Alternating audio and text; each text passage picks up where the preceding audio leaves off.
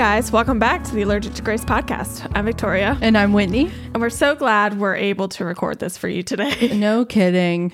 It has been the struggle. It has been a time. this day. I the mic wasn't working. We couldn't hear. Like, oh, it was so bad. But we're so glad you joined in to listen. And we're glad to be here. Yes. So before we jump into into chapters 25 and 26, let's recap. So last episode in chapters 22 through 24, we saw Isaac almost sacrificed, the death and burial of Sarah, and the acquisition of Isaac's wife, Rebecca. So, when we left off in chapter 24, Rebecca and Isaac had made their marriage quote unquote official, and Isaac was comforted after the death of his mother.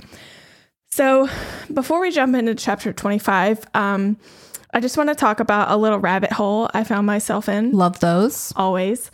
Um, and it has to do with ages. So in the past, in the in the past couple of episodes, we've you know haven't really understood what age people were at certain points. Um, we were like, well, maybe she was you know super young or super old. How old was Isaac when he was almost sacrificed? You know, whatever. But there's certain points um, and things that we can take from scripture um, that kind of help us point us in the right direction of a roundabout age for when these people were going through these things at certain times in their Yeah. life. So, Sarah died when Abraham was 138 years old. So, they were 11 years apart as a couple. Abraham was 11 years older than Sarah. Okay.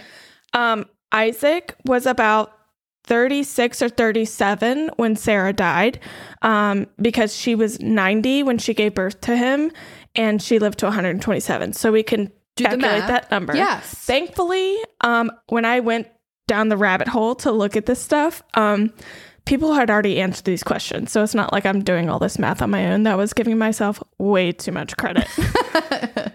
um, another big question was how old was Isaac when he took Rebecca? And we know from chapter 25, verse 20, he was 40. Yes. So there was like a three to four year period between Sarah dying and Isaac acquiring Rebecca. That's probably kind of crass. I keep saying acquiring. When he married Rebecca, um, when he acquired a wife. right? Because that's what he did. Anyway, Yeah.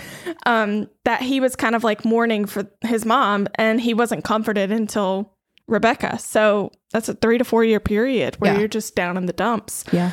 Um, and another big one was the age of when Isaac was sacrificed, how old he was when he was sacrificed. Last episode, we said that he was probably eight or nine, or maybe 10 to 12, like a young boy. Um, but a lot of people speculate that he was actually a young man. So they're looking at like 18 to 20, over 20, 25, 33.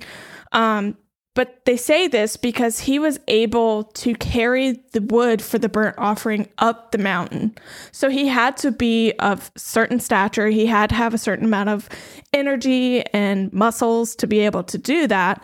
And I don't think a young boy would have been able to do that as well as take his senile father up with him. Yeah, absolutely. Because I mean, I wasn't even taking into consideration or thinking about the age of Abraham. I mean, he was an old man. Yeah.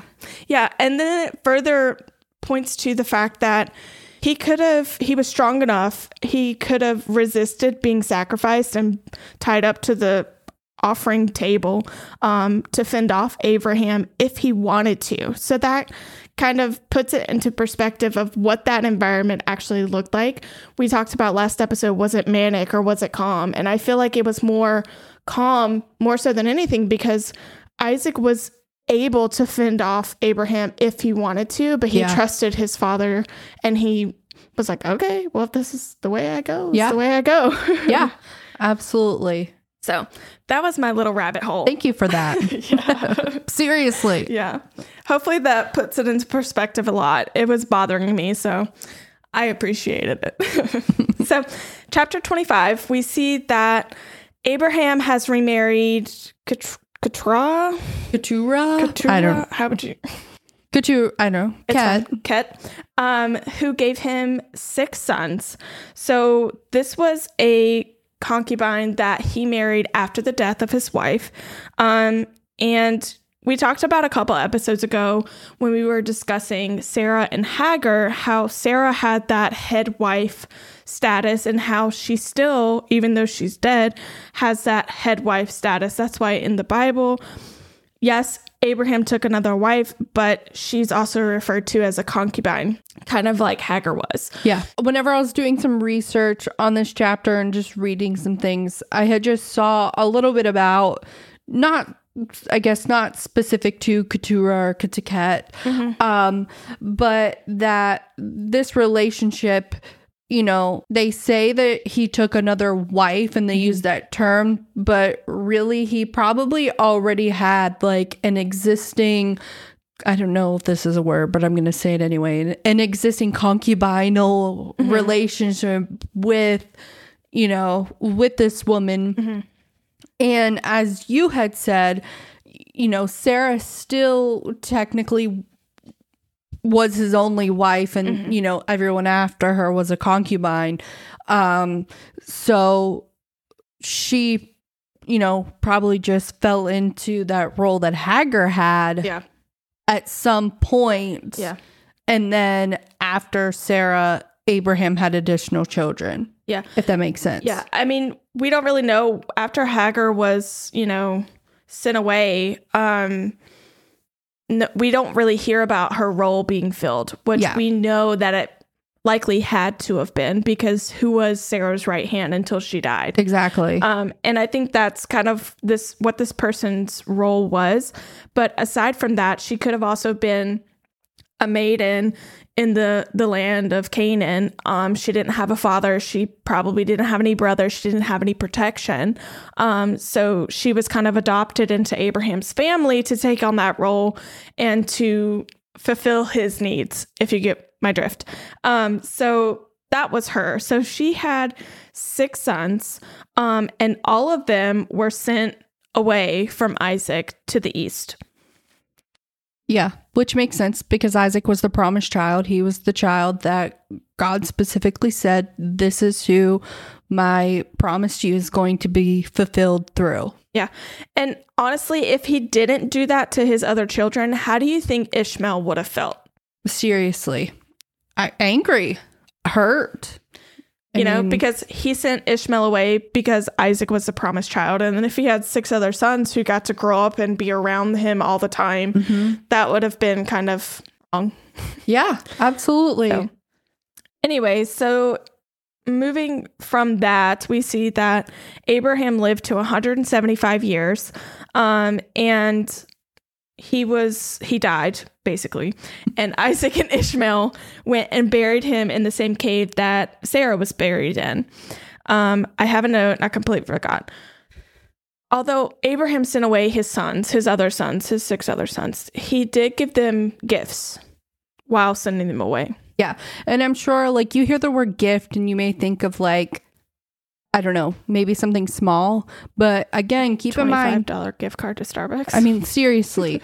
but Abraham was loaded. Yeah. So he probably gave them, I mean, I don't know at what age he sent them away, but he probably gave them enough to at least get them set up for a little while. Especially because we know that uh, the fact that they're acknowledging that he had this second woman and had six children with mm-hmm. her he publicly acknowledged them and showed that they were his children. Yeah. So he would have wanted to take care of them. So while he may have left the majority to Isaac, I'm sure he gave enough to his other sons to take care of them or until they were able to get established themselves. I bet you that's what he did. I bet you he gave them everything they needed to settle and get rooted somewhere. Yeah. Like enough animals, like a male and female of a certain yeah. amount of animals to like build up their little area. Yeah, I mean that's I, of course have no basis for that no, no. assumption. That's just what I think of, especially us knowing the type of man that Abraham was. Yeah. You know? Yeah. Especially since it was so hard for him to initially send away Ishmael. I can't imagine him sending six additional children. I keep saying children, but uh, again, we don't know how old they were. But yeah. I mean, you figure there 30, were six of them. It was so. like 30, 37, 35 to 37 years before that he got to spend with this Katra girl um, after Sarah died. So they were pro- they were probably old enough. Yeah. You know? Yeah. Um so I'm sure he again like you said gave him enough gave them enough to get set up somewhere else and to make the journey. I mean, I can't imagine him sending them away with nothing. Yeah. You know, with a $25 gift card to Starbucks, you know? Like Yeah. he probably gave them like you know, a hunk of the flocks or and he pro- they probably also had servants. So he probably give, gave them to them and, you know, that Yeah. whole thing. Um, so it says Isaac and Ishmael, his sons, buried him in the cave of Machpelah in the field of Ephron, the son of Zohar, the Hittite, east of Mamre, the field that Abraham purchased from the Hittites. So back to the six sons thing again. We don't see specifically that they participated in the burial of Abraham. We just see Ishmael and Isaac, his first two sons. Um, so my question was like, why didn't they partake in his burial? Were they even there? What was their relationship with Abraham? Yeah, I don't know. Um, because too, and I also don't know, like, was it just a thing that that the oldest children or the oldest child took care of the burial? And you know how like currently it's typical for there to be a, a service where the whole family is present. Maybe that wasn't necessarily a thing because maybe it was just Abraham who buried Sarah Yeah, or yeah. Abraham and Isaac. You know what I mean? Yeah. I don't know because I mean if it was like 30 some odd years that he had these other you know boys around you would think that there would have been some type of relationship but I don't know maybe they were angry because he was around and then he sent them away um Yeah. I don't know, but we do know, you know, based upon this and based on some things we'll get to down the road, that Ishmael, while he was sent away, he was still considered kin. Yeah. You know? Mm-hmm. So, and I know we briefly talked about like what what was Abraham and Isaac's relationship with Ishmael like after he was sent away, but he would have ha- had to have found out that Abraham died somehow, Yeah. you know, because I, you know, I mean, then they would have had to have known where he was in order to send people to let him know, hey, Abraham died. It's time to come back, you know? Yeah. So I don't know. That's a I would curious too. But again, they weren't the promised children so or promised child. So I mean, I'm not saying this to be a jerk or disrespectful, but Yeah. that it doesn't matter. Yeah. You know? No, it doesn't. no. And I'm just saying that for myself because I can feel myself starting to get hung up on the fact that that these six and maybe they were there in some capacity. I don't know. No. Do-do-do-do-do-do-do. Right. like it's just a spiral that doesn't really matter. It was just a question. Yeah. like, you know, Why exactly? Because nowadays you think, well, what you go to like a, a service, a service. Mm-hmm. Mm-hmm. yep, Words are hard. um, nowadays, and if there's multiple children, but only one or two are present and the other ones don't come, then you think, well, something must have happened that Yeah. they weren't there. Yeah. You know, like, ooh, why isn't so and so there? What's the exactly? Yeah. Mm-hmm. Where's the tea? Like, Yep. so, you know, I don't know. Anyhow, a rabbit hole. exactly. Doesn't matter. Clearly. So after Abraham dies, chapter 25 moves into the genealogy moves into the genealogy of Ishmael. Um, and it goes through all the names of his sons and um, basically it's just in here to demonstrate that God was faithful in keeping his promise to Abraham that he would make Ishmael into a great nation and Yeah. he kept his promise to Hagar and Abraham that he would do that. Um, Yeah, and I think too a large part of the reason they lift out lift out uh-huh. List out Ishmael's children or his descendants is because specifically in chapter 17 verse 20 God says as for Ishmael, I have heard you. Behold, I have blessed him and will make him fruitful and multiply him greatly. He shall father twelve princes, and I will make him into a great nation. I didn't And even if- know it said that. Yeah.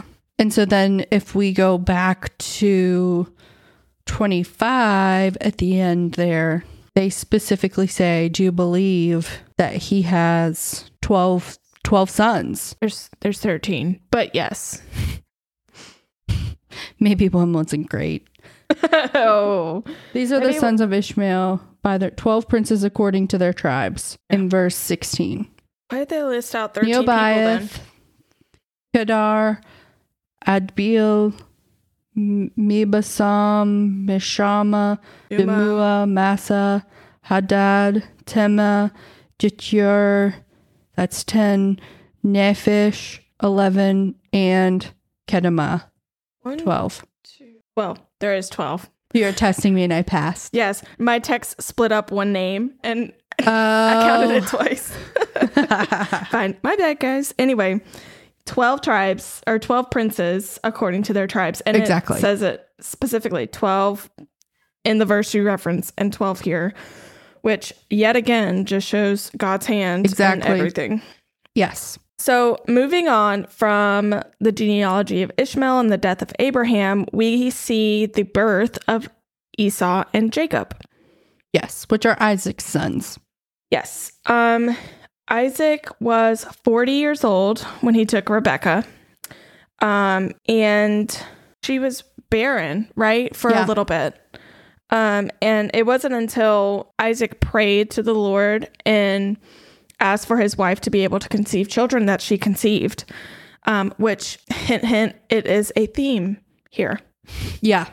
for Yeah. Sarah. It, it makes me wonder. I'm kind of curious too, as if the Lord waited until Isaac prayed to open her womb.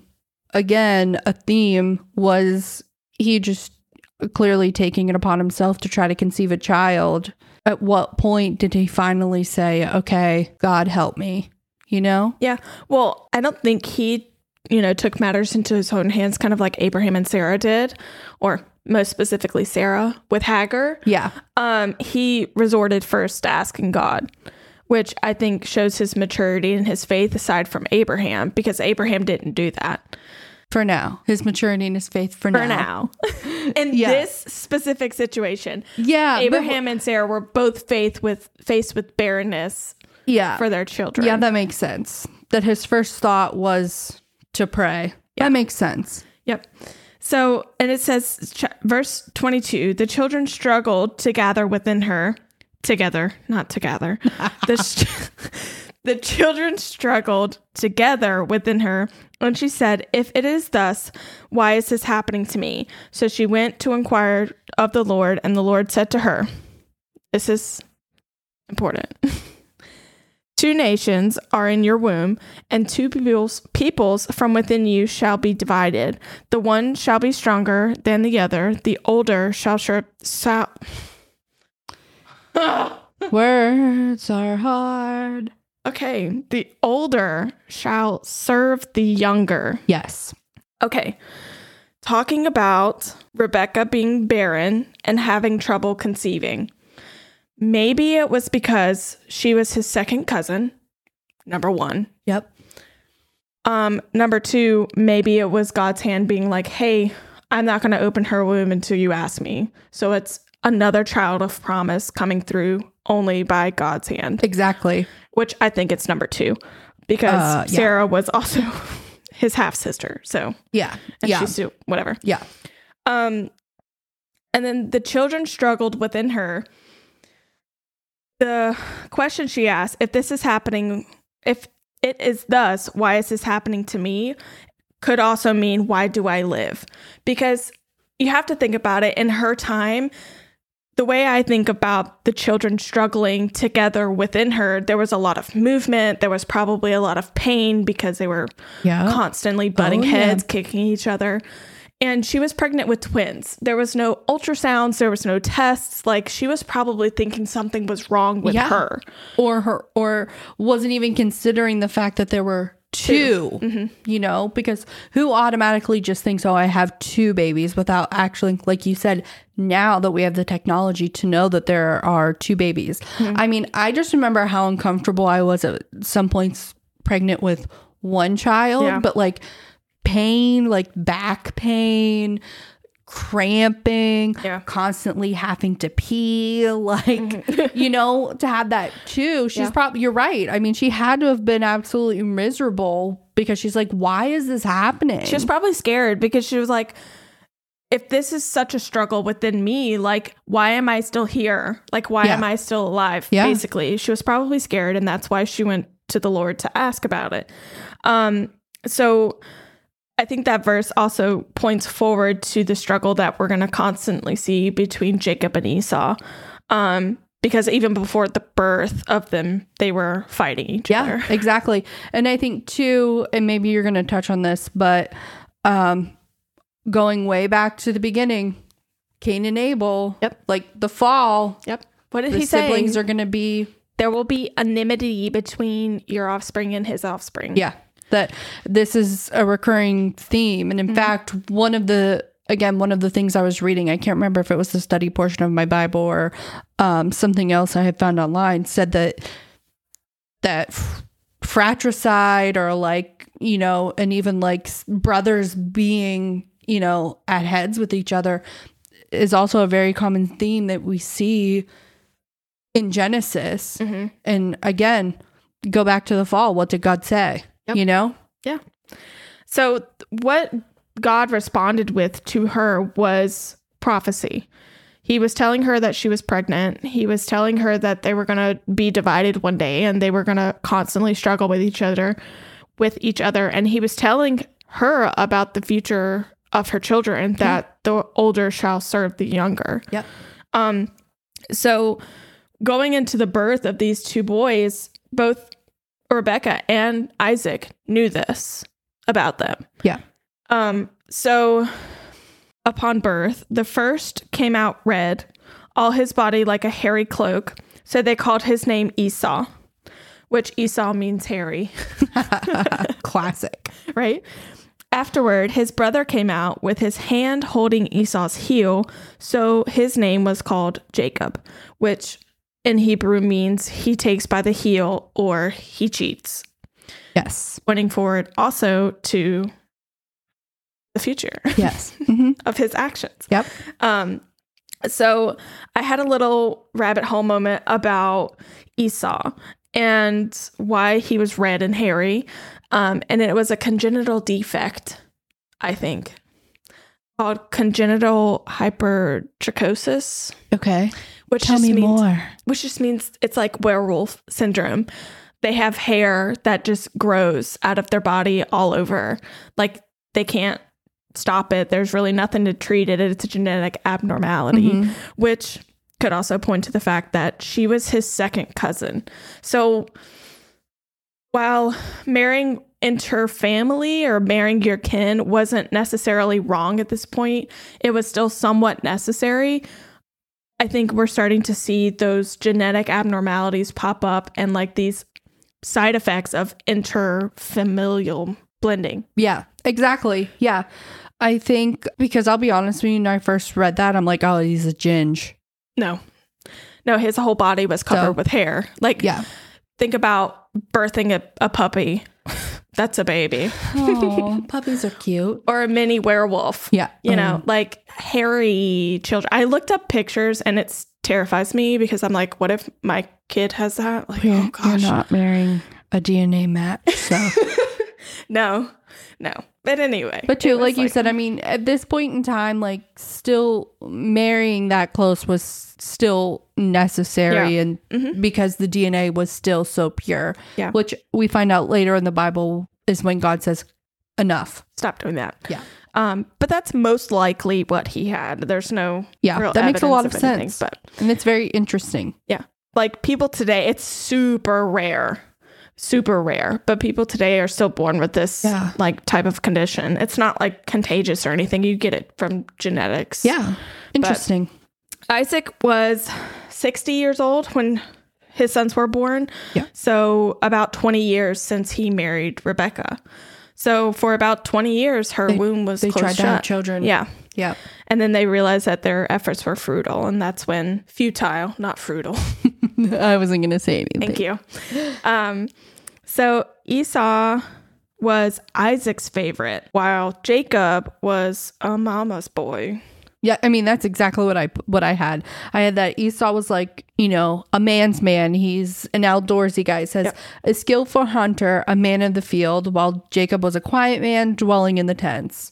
So I mean, we know that they were already like at each other while in the womb. Yep. Can you imagine these two polar opposites? Like Esau probably picked on Jacob to no avail. I mean, maybe because, you know he was all burly and he Exactly. his- like Isaac he- was a mama's Oh boy. Oh yeah, you're in the tent doing a woman's job, you know. Yeah. la, la, la, la. Mm-hmm. Yeah. I have a question because we are talking about how they each had a favorite. Do you think that Rebecca favored Jacob because she knew at some point that he, I mean, she has no had found out when she was pregnant that he was the chosen one. Mhm. So do you think that that's why she kind of like kept him close and then because she kept him close, you know, Isaac favored Esau, maybe he felt bad for Esau because he also knew that Jacob was the chosen one.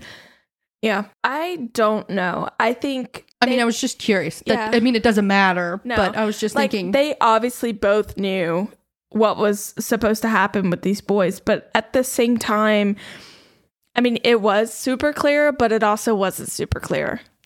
I mean, God said the the older will serve the younger. Yeah, but in what aspect? I guess. Like the older could just be going out and killing something and bringing it home to the younger. The the is going to serve the younger. Yeah. You know, like they didn't have any context of what the scale of this Yeah. prophecy was.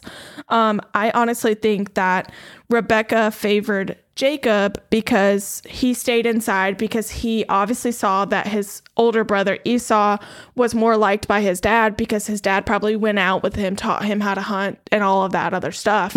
And Jacob stayed home so his mom probably wouldn't be alone and he kind of mentored after her to do all things Yeah.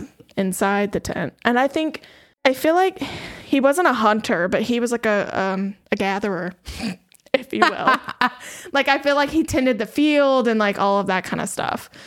But not necessarily as burly and like on on Yeah. week long hunting trips. Yeah, because I mean, he had to have done what a man does to a certain extent, Yeah. you know. yeah. So, But I don't know. Rebecca and Jacob's relationship is weird. He's a thousand percent mama's boy. oh yeah, but having a son like Your son's a mama's boy. I'm sorry. Mhm. I He know he is. is, and his mama love him. But she Good, does good. not want him to live in the basement for his whole life. Good. Neither did You Rebecca. know, so- so we kind of There's nothing on. wrong with being a mama's boy, okay? No, of course not, except for when he goes to find a wife. Um, so we move on. Meet my standards. Oh my gosh. Anyway, Okay. So Isaac loved Esau because he ate of his game, but Rebecca loved Jacob. I feel like they both loved each other in terms of children, but they had a favorite. yeah, You know, like Mm-hmm. they don't love one more than the other, but they had a favorite they of who they wanted to spend time with. yeah, yeah, So or who they preferred to spend time with. yeah, we move into the last half of chapter 25 and um it starts off by telling us that Jacob was cooking a stew and Esau came in from the field and was exhausted. And Esau was like, "Hey, brother, give me some stew. I'm starving."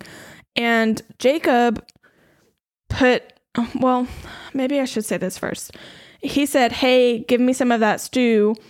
um, because I'm exhausted. And then my Bible in the parentheses after this verse says, therefore his name was called Edom, Mm-hmm. which means red, because I think it was like a red lentil, red Yeah, stew. I mean, mine says, "Let me eat some of of that red stew." Red stew. Mhm. Mhm.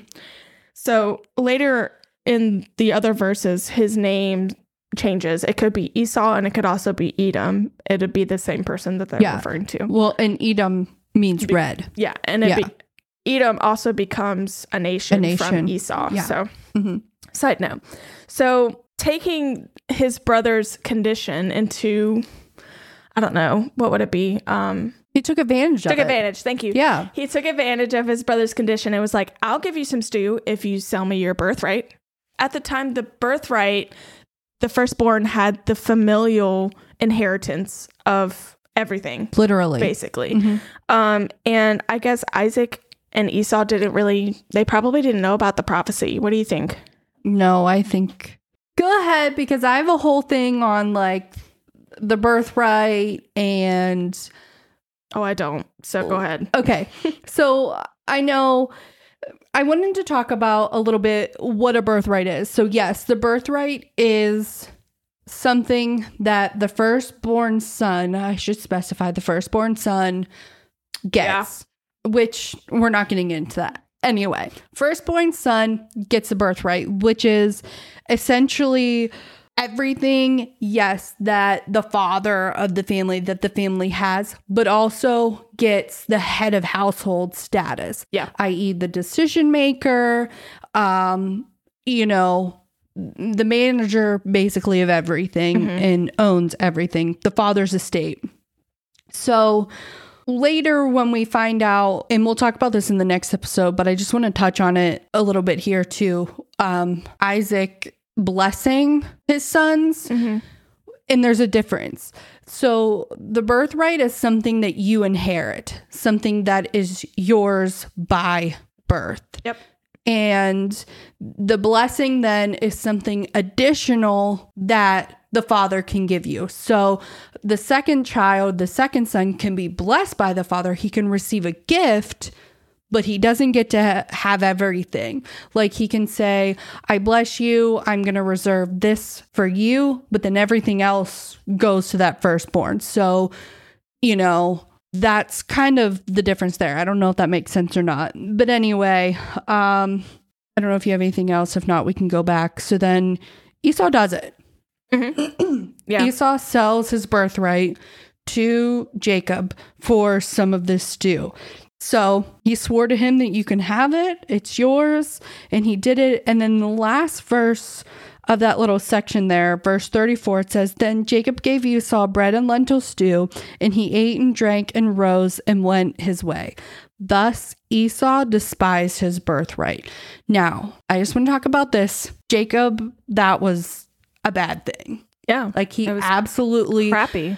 Should not have done that in any way, shape, or form. Again, the Bible doesn't hold anything back from us because, as you know, we find out later that, and we mm-hmm. know now, standing on this side of the cross, that Jacob was the chosen child, not Esau. Yep. So, with that, I kind of wanted to say, why did God choose, you know, Jacob over Esau? Well, who was first? Who was born first? Esau. Okay. So, knowing that, and I'm sure that the importance of the birthright was made known to the boys, which is why Jacob wanted it. Yeah. And not only was the birthright like all this physical stuff, but it was considered divine Yep. from God. And the fact that Esau sold that, sold his God given gift, basically, for some stew, just speaks to in the future also his character and gives us an idea of what his heart looks like. Not to say that Jacob, you know, what he did was right because it absolutely wasn't. Mhm. But it it shows us that characters, Yeah. character traits, you know? My Bible says something interesting. It says, In Genesis, however, firstborn sons are often passed over in favor of younger siblings. Sometimes the narrator highlights a character flaw as the reason for rejecting the oldest son. For example, Seth replaces Cain because he- Cain's a murderer. Mhm. Same with Ishmael and Isaac. Isaac is technically the second born son of Abraham. Ishmael had some problems, I guess, and Isaac was the chosen child. So he was passed over and for Isaac. Yes. Same for And Esau and Jacob. the whole thing with like Ishmael and Isaac was is that Isaac was God's chosen child. Ishmael was never to be God's chosen child. Mhm. Well, he was never to be. Did God take care of him and did God bless him? Yeah, we saw that he did. He gave him 12 princes and was a father of a great nation. Yep. You know, he took very good care of Ishmael. Um, and he did that as a favor and to show mercy to Abraham because Abraham and Sarah made a poor decision. Yep. And so Ishmael was never to be the mm-hmm. father of all the nations. And so that's why the birthright was considered to be something so special and showed that it was from God, is because God specifically gave this to Isaac. Mm-hmm. And so Esau, being the firstborn, was to inherit this super special gift. Yep. You know, and he and he sold it for some soup. you know? Yeah. Um and wow, yeah, he was exhausted and I, not downplaying that because yes, what Jacob did was wrong and I think he's going to pay for all this later. um but for Esau to do that for some soup was considered to be quite extreme. Yeah. And I'm sure at the time he didn't see it like that. I'm wondering too if he knew Abraham's promise, if he knew what he was inheriting from Abraham and from God, Abraham's promises. I think that they both did and that's why Jacob wanted it. Maybe. So, and I think too, you know, and I'll talk about this again in the next episode, but we all have free will, Mm-hmm. But God already knows the choices we're going to make. He doesn't make those choices for us. He gives us the power and the ability to make the right choice, Mm-hmm. but ultimately it is us making the decision, decision, decision. Yeah. No. So the way I think of it is like, you know, I can say to my son, do you want to do some extra schoolwork or would you like to go play outside? I mean, he's going to choose. He I could care less which which choice he picks because the choice is his, but as his mother, I already know what he's going to pick. You know? So Mhm. that's just kind of the way that I look at it. So, Yeah. I think we see two extremes here Mm-hmm. the fact that Jacob said, No, you can starve to death or you can give me your birthright. And Esau then s- selling essentially or trading that God given gift for some stew. Yeah. Oh no. It's Which one of those why- things. Like you don't really know what they knew at the time. You don't really know, you know, the whole story. You know that Jacob said, Hey, sell me your birthright. You don't really know how famished Esau was. Um, or how desperate he was to have some food. You don't really know how um how much they knew about God's promises. We don't really know how old they were here either. They could have been like teenagers or boys, you know? Yeah. I don't know. I think we agree to disagree. Sure. I'm just playing, you know, benefit of the doubt. We don't really know how much. And to, I don't know, what Jacob did was crappy. Oh, absolutely it was. Just like uh, Abraham made some terrible decisions. Yeah. You know? And then Esau selling his birthright and then going on to despise his birthright. Well, they're saying he despised his birthright, at least in the study notes for my Bible say he despised his birthright. They're saying because both boys understood the importance of it. Mm-hmm. And so he easily just gave it away. So he didn't I don't really know what this means. It says, by despising his birthright, Esau holds God's promises in contempt. exactly the promise to Abraham Hebrews. for the firstborn to inherit everything and to be the multitude of nations. That was supposed to be Esau, but he sold it. well, what if he had never sold his birthright? I mean, I think it goes back to the whole What do you think? we have we all have free will and God gives us the power, yeah. you know, and the ability to make Yeah. a, a different choice. And if I and I think, you know, God's all knowing. He knew that they were going to be born. He knew that Jacob was going to say, "Sell me your birthright." And he knew that Esau was going to do it. God didn't make them do it that way because God gives us free will, but he already knew being God that that's how it was going to play out. So he knew that the older was going to serve the younger. The study section referenced Hebrews 12, 16, and 17. Mm-hmm. It Which says says what? that no one is sexually immoral or unholy like Esau, who sold his birthright for a single meal. For you know that afterward, when he desired to inherit the blessing, he was rejected, for he found no chance to repent, though he sought it would. He sought it with tears. And the study sec- section said, sold his birthright. As firstborn born son, Esau had a special quote unquote birthright. Later, under the Mosaic law, the right was to a do- doable share of property. In actuality, Esau despised his place in the line of covenant promises, not the property alone. Exactly. So a birthright is more than just physical stuff. The mm-hmm. birthright was to be that father, again, to help father and continue on that familial line, that genial chosen line. Yeah. And God did that through, you know, Isaac. And then because it was Isaac, it was going to be Isaac's firstborn, which was to be Esau. Mm-hmm. And he just gave it away. Yeah. Basically. Which again is not excusing what Jacob did. and I think too, another another thing that I had looked at just goes to show how God can use, you know, different situations to achieve what he says is gonna happen. Mm-hmm. because it could have played out, you know, like you said, what if Esau said, No, I'm not selling you my birthright? Well, then he would have done something later down the line to cause the older to serve the younger. Yeah. We'll get more into that in the next episode. but for now, we're moving on to chapter 26. So, chapter 26 opens with um, the Bible telling us that there was a famine in the land, besides the former famine that was in the days of Abraham. So, I think the fact that it points that out just tells you it's a separate timeline. It's not the same existing famine that has been going on for Yes. hundreds of years. Good. Um, this. And so Isaac Isaac went to Greer to King Abe of the Philistines.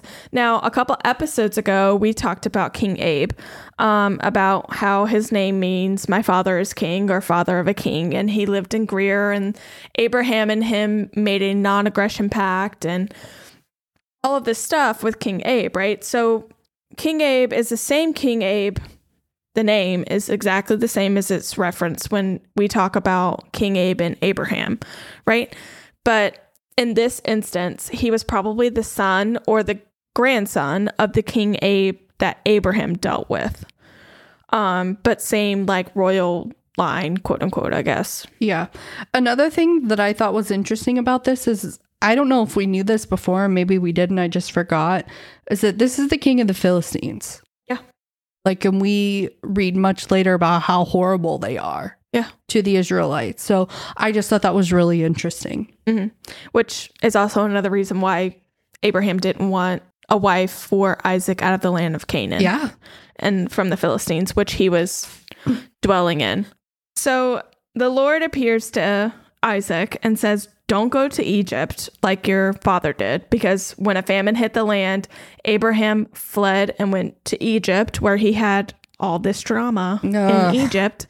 Um, but God told him t- to go and dwell in the land that he will show him, sojourn in the land, and I will be with you, and I will bless you for you and your offspring. I will give all these lands, and I will establish the oath that I swore to Abraham your father, which it has a lot of the same verbiage that he said to Abraham Yeah. in the exact same situation. Um, he'll multiply his offsprings as the stars in the heaven and give your offspring all of the lands.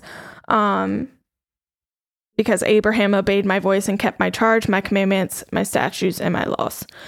So Isaac is obedient and doesn't go to Egypt. He stays in the land, and um, we kind of see a uh, A parallel, pattern? a pattern. Yeah, Like father, like son. right? It's a learned behavior. So, what happens in chapter 26 with specifically like the famine, the deception, material prosperity, blah, blah, blah, is exactly the steps and things that Abraham went through in chapters Yes. 12, 13, 20, Yep. and 21. Yep. Um, and it's just really concise in Isaac's experience. So we see a famine, which we had a famine with Abraham in Egypt. That's why he went to Egypt. Um, when Isaac settles in Greer, we see him telling the people that his wife Rebecca is his sister. She is my sister. For he feared to say, My wife, thinking lest the men of this place should kill me because of Rebecca, because she was attractive in appearance. Yes. So the next verse, chapter 8, it's, or verse 8 says, When he had been there a long time, King Abe of the Philistines looked out of a window and saw Isaac laughing with Rebekah, his wife. And the Hebrew here says may suggest an intimate relationship. Yeah. So maybe they did, maybe they weren't laughing. Maybe they were laughing, but like you know, Maybe they were engaging in a little PDA yeah, at the time. Exactly. That's what some of the sources that I read was that it was not just like I was like a, Rub the arm, Oh, stop it. touch. Yes. Yeah. That So- it was clear. hmm Yep. So the fact that Rebecca was still with him instead of taken by King Abe is also something that's a little different from when Abraham went through this Yeah. the two times he did it. Yeah. Um, both times they took Sarah and brought them into their house. Um, but instead, I guess they left Rebecca with Isaac Yeah. I mean, don't they know. must have. I don't know because how know, that. Yeah. so King Abe sees them laughing, PDAing, whatever. And he called to Isaac and said, This is your wife. Like, how could you tell us that she was your sister? You could have brought such peril on us and everything that we have. Um, so King Abe warned, warned all the people, saying, Whoever touches this man or his wife shall surely be put to death. And then Isaac, instead of you know getting a dowry from the king or getting a dowry from whoever to right the wrong that had happened because there was no actual taking of Rebecca Yeah. he started to farm the land and this is where we see God's hand in Isaac's experience whereas when we were seeing this with Abraham it looked like it came from man a lot because Yeah. the Pharaoh Yeah. gave him all of his wealth in Egypt, and then King Abe gave him a bunch of crap Yep. in Greer. But here we see that nothing was given to Isaac. Everything that he had was grown by him, and it was given to him in abundance. Yeah. So A hundredfold. a hundredfold. So it's, you know, we can see God's hand. We can see God blessing Isaac for obeying his commandments, I guess, or his commands. So he became very rich because of God's blessings. Yeah. Um, and King Abe said to Isaac with his like head of security, I don't know, and was like, Go away from us, for you are much mightier than we are. So he was afraid that Isaac had gotten too big. His area or the land that he was in has, you know, overgrown so much, or he's gotten enough people to overthrow King Abe. He was like, We don't want you anywhere near us. We don't want to fight you, but you could definitely take us if, if you wanted to. So just scooch over a little bit. You're getting a little too close. Yeah, absolutely. Because again, you know, at this point in time, all it took was just a large group to overtake the city and the kingdom. So that's what they were afraid of, I think. Yeah. Um, I just think it's interesting to see, you know, and I don't know if you have something more and then we can go back how God says before we were talking several episodes ago, how did Abraham know when God said, You will go to the land that I will show you? How did he know what land? Yeah. You know? And I think it's interesting to see here, God says to Isaac, I will go, I will give you the land that I will show you, or go to the land that I will show you, you know. And so he listens, doesn't go to Egypt, he stays where he's at. And then the Philistines say, Nope, you gotta go. Mm-hmm. You're too much. So then Isaac leaves and he settles and he's kind of able to set up his life and everything there. I just thought it was interesting to see how God got him to the land where he was supposed to be. Yeah. So the next portion that we see after he's sent away by King Abe um, is basically the same place where Abraham was, Yeah. where he was sojourning. He, Yep. he dug all those wells, and remember he had that non-aggression pact with King Abe, um, and about how there was that one little tiff over that one well of water, um, and how they made a covenant, and they basically said that it was Abraham's, right? Yeah. So we see that all of those wells that were dug by Abraham had been filled in by the Philistines. Yeah, And exactly. they had stopped him, you know, after after the death of Abraham. So this non-aggression pact or this, you know, treaty or whatever that was supposed to extend into the ages with their offspring is immediately broken. Yeah. And I think too this also shows that this King Abe is not necessarily this may not be the same King Abe, but a son or a grandson of the, No, he the prior. is. He definitely is. Um, So, you know, I just thought it was interesting to see like the Philistines filled in the wells. They told Isaac to get away. And so then he got away just to see how God got him to the land that was going to be where he was supposed to be, how he got him to the promised land, you know? Yeah. So there's also immediately um, some quarreling between the herdsmen of Greer and Isaac's herdsmen over water. Um, so they kept digging more wells to define, like, I guess, where their area was. I don't really know what the significance of wells were. So, the significance of wells, if I'm remembering correctly from the research and things that I did, was is because this is considered, you know, keep in mind they're in the like may not be like the desert desert, mm-hmm. but they're in the desert. So, water is considered to be super valuable. And so if you dug a well, then you were able to water, you know, your herds, you were able to build your community there. Um and if you were like Isaac and Abraham were sojourners in the land and you weren't part of that city and because Abraham and Isaac were super wealthy men, this mass amount of numbers would be quite concerning. And so if they filled in these wells or they fought over these wells, you know, whoever controlled them basically controlled that section of the land. Yeah. yeah. That makes sense. So Abraham, no, Abraham, oh my goodness. Isaac and his men kept digging wells and they kept getting, you know, basically slapped down by the people of Greer saying, Yeah. no, this is our water. And he would dig another well, well, and the people of Greer would come out and be like, no, this is our water.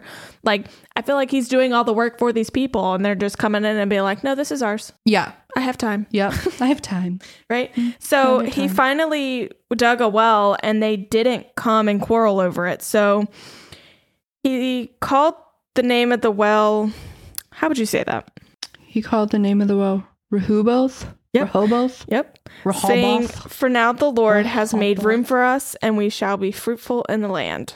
Yes, this is the point where I wanted to show that this is again how God got them to where he wanted them to be, the land that he was going to show them. Yep. He kept pushing them and pushing them, pushing Yes. them. And then he was like, all right, you're good here. Yep, this is good.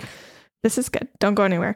Um, so he went up to Beersheba, and the Lord appeared to him the same night and said, I am the God of Abraham your father. Fear not, for I am with you and will bless you and multiply your offspring for my servant Abraham's sake. So he built an altar there and called upon the name of the Lord and pitched his tent there, and Isaac's servants dug a well.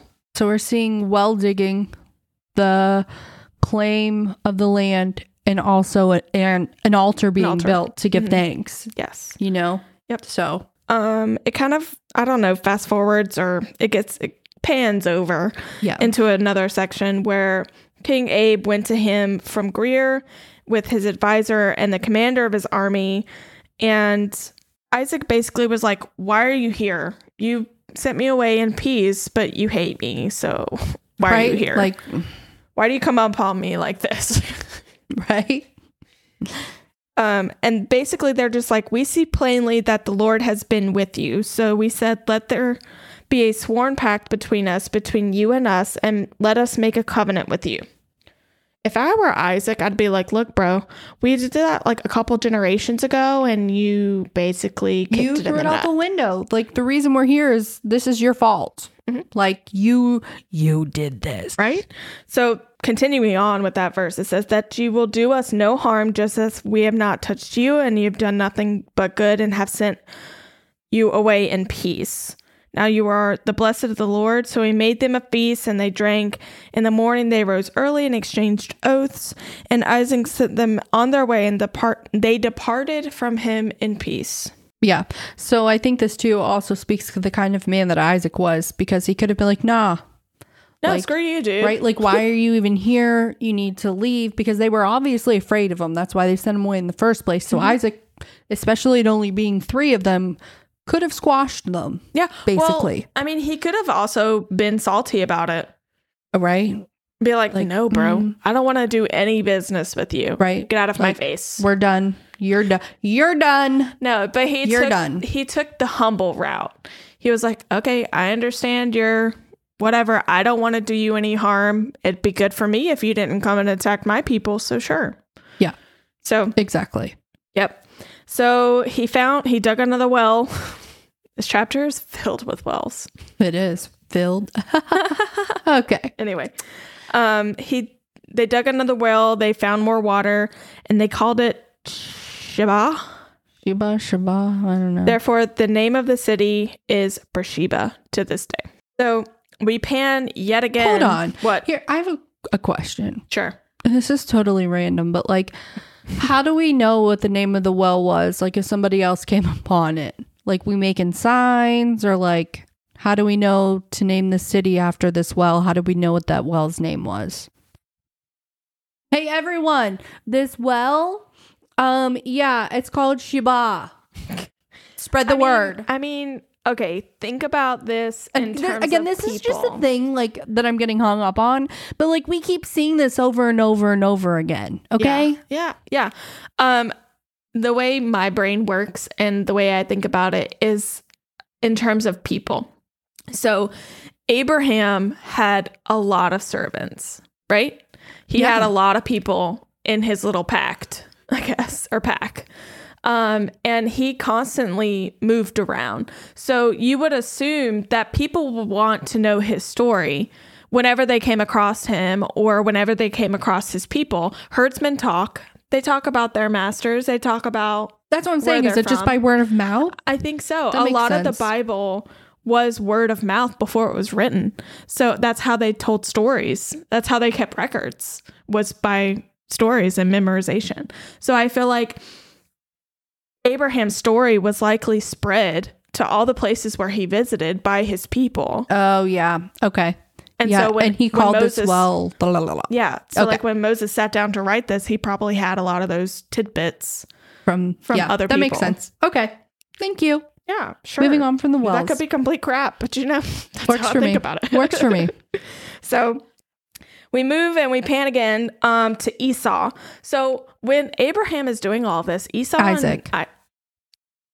When Isaac is doing all this, When Isaac, what did I say? Abraham. Oh my but we were just talking about Abraham. When Abraham's son Isaac is Yes. what is what we meant. When Isaac was doing all this by mean of like moving around during a famine instead of going to Egypt, being moved around, digging all these wells, his sons are with him. yeah.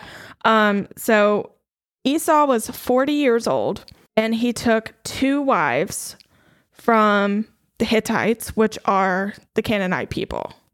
And let's remember that Abraham sent his servant on basically a month long journey mm-hmm. one way to get a wife for his son from his people because he did not want him marrying a Canaanite because the Canaanites, again, are wicked. Yep. They are pagans. Yep. They are idol worshippers. Well, and also God told Abraham that they would be destroyed. So like he doesn't want to enter any of that with his family. Because God was like they're going to be destroyed Yeah, one day. exactly. They're going to have war and they're going to have strife and all of this stuff and they're not going to exist at some point. Mhm. So that was kind of like a clear direction from God be like don't intermingle with these folks. exactly. Um that and the land which they're sojourning in is the land of the Canaanites. So like Yeah, they know that yeah, it's going to be theirs Canaan. one day. Yeah. Yeah, you know. Exactly. So he so- marries, huh, go ahead. I just want to say so I think it's clear that how Isaac and Rebecca feel Oh yeah. about the Canaanites. Yeah. Which again, you know, you said he his wives were from the Hittites, which is just They're Canaanites. it, yeah, they're a it's like a sub city. yeah, Sure, within the Canaan. Yeah. Um, and so the verse says, and they made life bitter for Isaac and Rebecca. So of course that made life bitter. Um, they were probably not of their own faith. They probably, you know, how you need to marry the right person or else it could turn your life completely upside down. Um, I feel like that's kind of what happened. They were Mhm. probably manipulative. They probably gossiped. They probably just were just cruel and crude and gross. Well, and I think Um, it's interesting to point out the fact that he, I think it's interesting to point out the fact that he immediately took multiple wives. Yeah. Yeah. But Like- at this point, polygamy is there's no explicit instructions about polygamy. And Abraham himself had multiple wives. So in any case, it's not right. We know that. Um, but he marries in his 40s. So when Isaac was 36, 37 is when his mom died, right? And he took Rebecca Mhm. as his wife in his 40s. Yeah. And his father acquired Rebecca for him, right? So Isaac hasn't sent a servant to acquire any wives for his sons, and they're of that age Yeah. that he took Rebecca for his wife. Yep. So it kind of is like, what you doing there, Isaac? Like, why aren't you looking out for your kids? You know, because Yeah. they shouldn't be expected to go and find a wife for themselves. It's usually the parents that find the wives for the children. Yeah. Or was Esau just taking matters into his own hands? I think Esau was a little anxious. Ready? He's 40, 40 year old virgin. So, right? I, I guess. So I feel like that was Is the, he? the push. Yeah. Yeah, I'm sure. And, you know, we don't know if there were conversations where I was just like, yeah, yeah, I know. He was just fishing in the pond that he was in Yeah. because I feel like he probably had no other choice. Yeah. But at the same time, He probably like he knew better. Yeah. He knew better. Mhm. But he did it anyway. Yeah. Again, speaking to his character.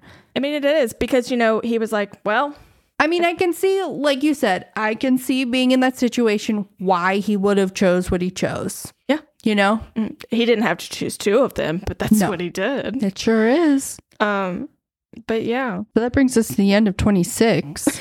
great. I love to end an episode like that. dun dun dun. right?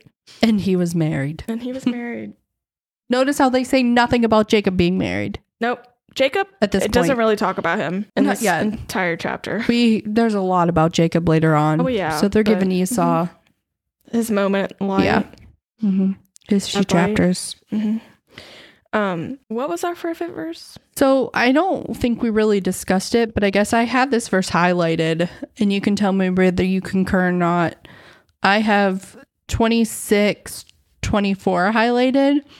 For the for my favorite verse, it says, And the Lord appeared to him the same night and said, I am the God of Abraham your father. Fear not, for I am with you and will bless you and multiply your offspring for my servant Abraham's sake. Yes, it's good.